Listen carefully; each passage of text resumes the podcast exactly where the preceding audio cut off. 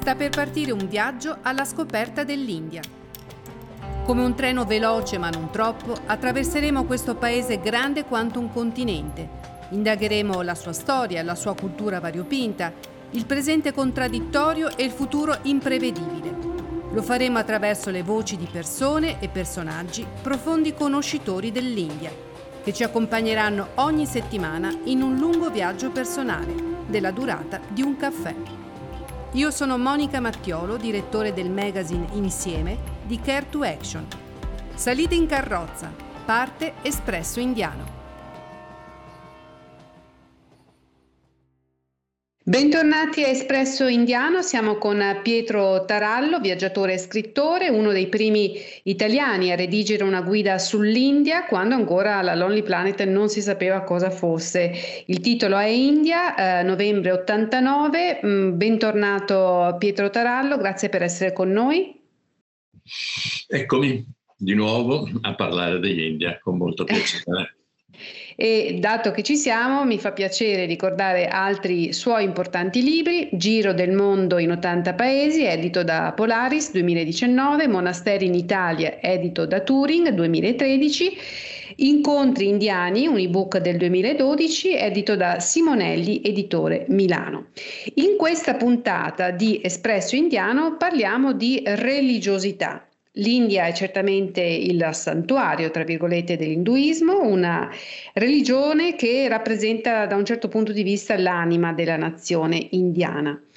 Signor Tarallo, ci può indicare quattro mh, mm, luoghi rappresentativi di questa spiritualità? Sì, eh, senz'altro.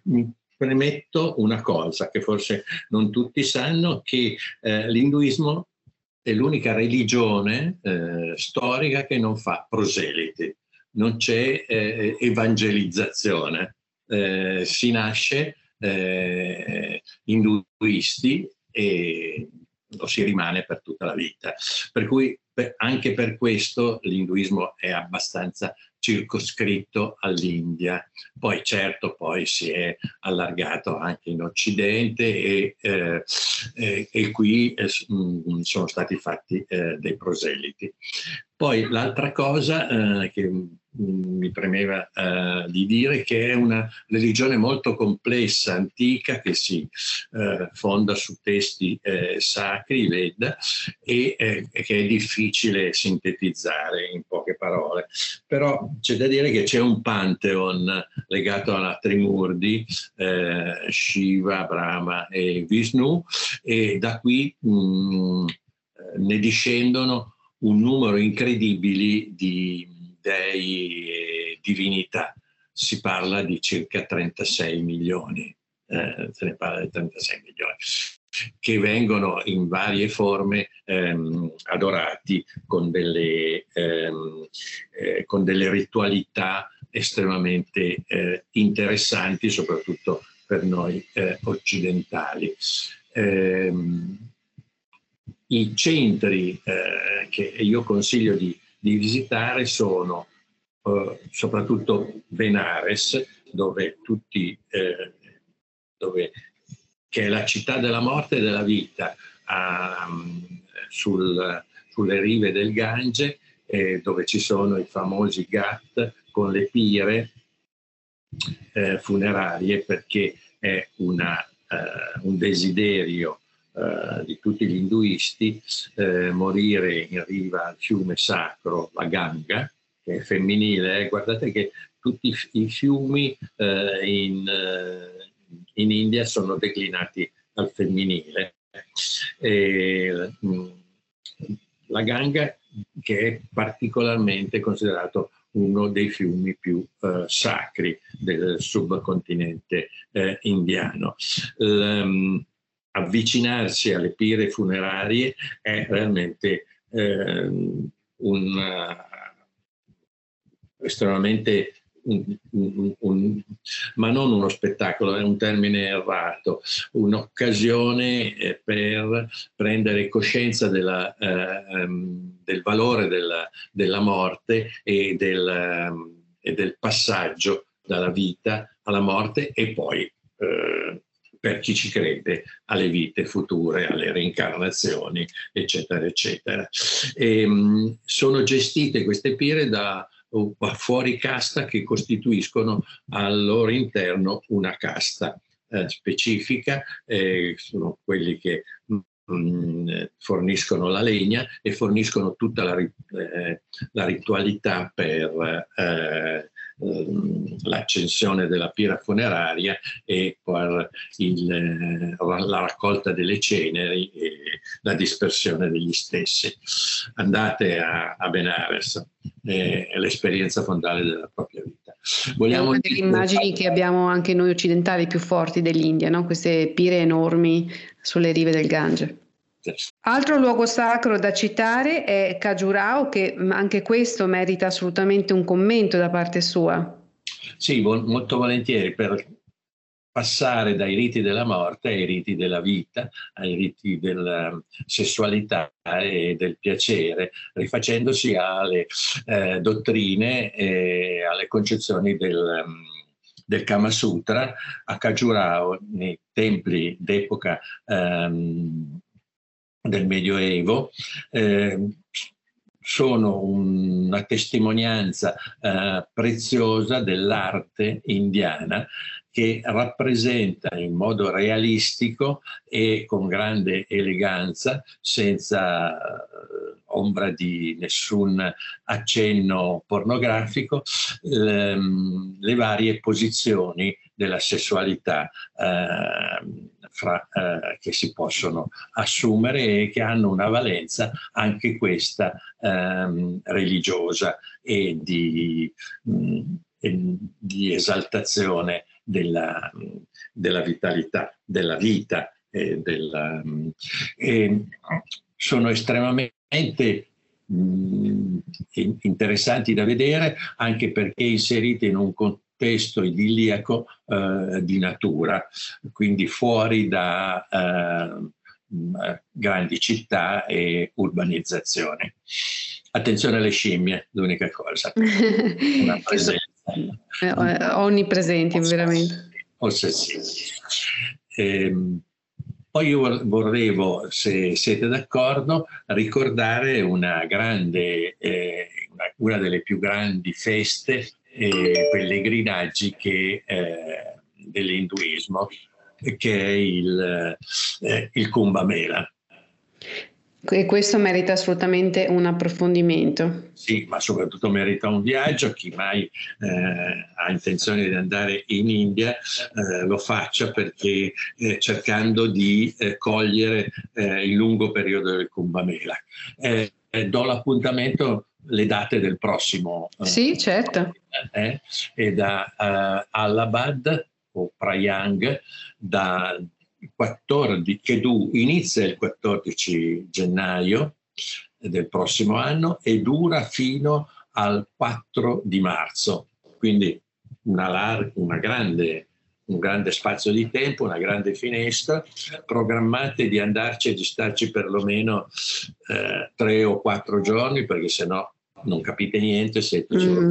trasvolti e stravolti da um, un numero incredibile di pellegrini. Pensate che nell'ultimo uh, Kumbh Mela uh, si, regist- si, sono registrati uh, ci- la presenza di circa 30 milioni. Espresso Indiano fa una sosta. A tra poco. Care to Action nasce nel 1991 con l'intento di portare i bambini di strada sui banchi di scuola. Spesso orfani, abbandonati, cacciati o scappati di casa, ogni anno in India sono circa 35.000 i bambini che cadono vittime del traffico di minori. A Vijavada, nel chiassoso quartiere di Autonagar, Care to Action ha creato Mango's Home, una casa famiglia per 30 bambini orfani, abbandonati o affidati dai servizi sociali. In questa casa i bambini possono trovare un tetto sicuro, cibo, vestiti, cure mediche, libri e tutto il necessario per la scuola. Scopri di più su caretoaction.org. Espresso Indiano riparte. Eh, signor Tarallo, mi permette di leggere questa, mh, preci- questa descrizione del, eh, di questo rito Kumbamela. Gli indù credono che immergendosi nelle acque sacre il giorno più propizio della luna nuova sia loro stessi che i propri antenati saranno assolti dai peccati, terminando così il ciclo delle rinascite.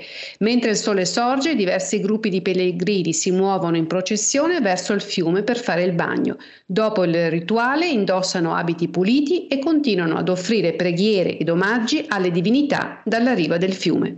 Direi che sì, che bellissimo. Dice molto, lo dice molto, ma che cosa vuol dire Kumba? Kumba è l'urna che conteneva la amrita, eh, una, una, sostanza della lunga vita, e eh, mh, scoppiò nel passato, così la leggenda narra, una lotta tra due fazioni, una lotta che durò 12 giorni e 12 notti, che equivalgono a 12 eh, anni nostri, degli umani. Per quello che eh, l'evento, eh, il Kumba, eh, avviene, si articola ehm, su 12 anni, suddivisi in quattro eh, località eh, e, qui, on, e in ogni località ogni quattro anni. Ma andiamo avanti. Nel, nel, ricordo. Quindi 12 anni umani. Si narra che durante la battaglia Vishnu volò via, che è uno dei, de, delle, una divinità della Trimurti, volò via con l'urna contenente l'Amrita, perdendo alcune gocce che caddero in quattro luoghi precisi della terra. Di chi? Da qui il, i quattro luoghi, che sono Allabad, Oprayan, Aridvar, Ujjain e Nasik. Però ognuno di questi quattro luoghi ha un proprio fu- fiume. Allora, il Gange bagna Haridvar, la Godavari bagna Nasik, eh, eh, la Shipra bagna Ujjain e eh, il Sangam bagna Allabad. Quello del prossimo anno sarà un è uno degli eventi più attesi. Forse si supereranno tutti i record dei 30 milioni, quindi auguri. Preparatevi, l'abbiamo detto. Un'ultima cosa, eh, e poi magari chiudiamo. chiudiamo. Eh, I grandi protagonisti dei, dei eh, Kumbamela sono i Naga Sadhu. Ma chi sono i Nagasado? Sono i, eh, diciamo dei, mo, dei, mistici o dei monaci, chiamiamoli mistici, eh, che dedicano la propria vita alla, alla contemplazione, alla mortificazione del proprio fisico, tant'è vero che vanno in giro completamente nudi e con il corpo ricoperto di cenere, la cenere sacra chiamata eh, Vibhuti.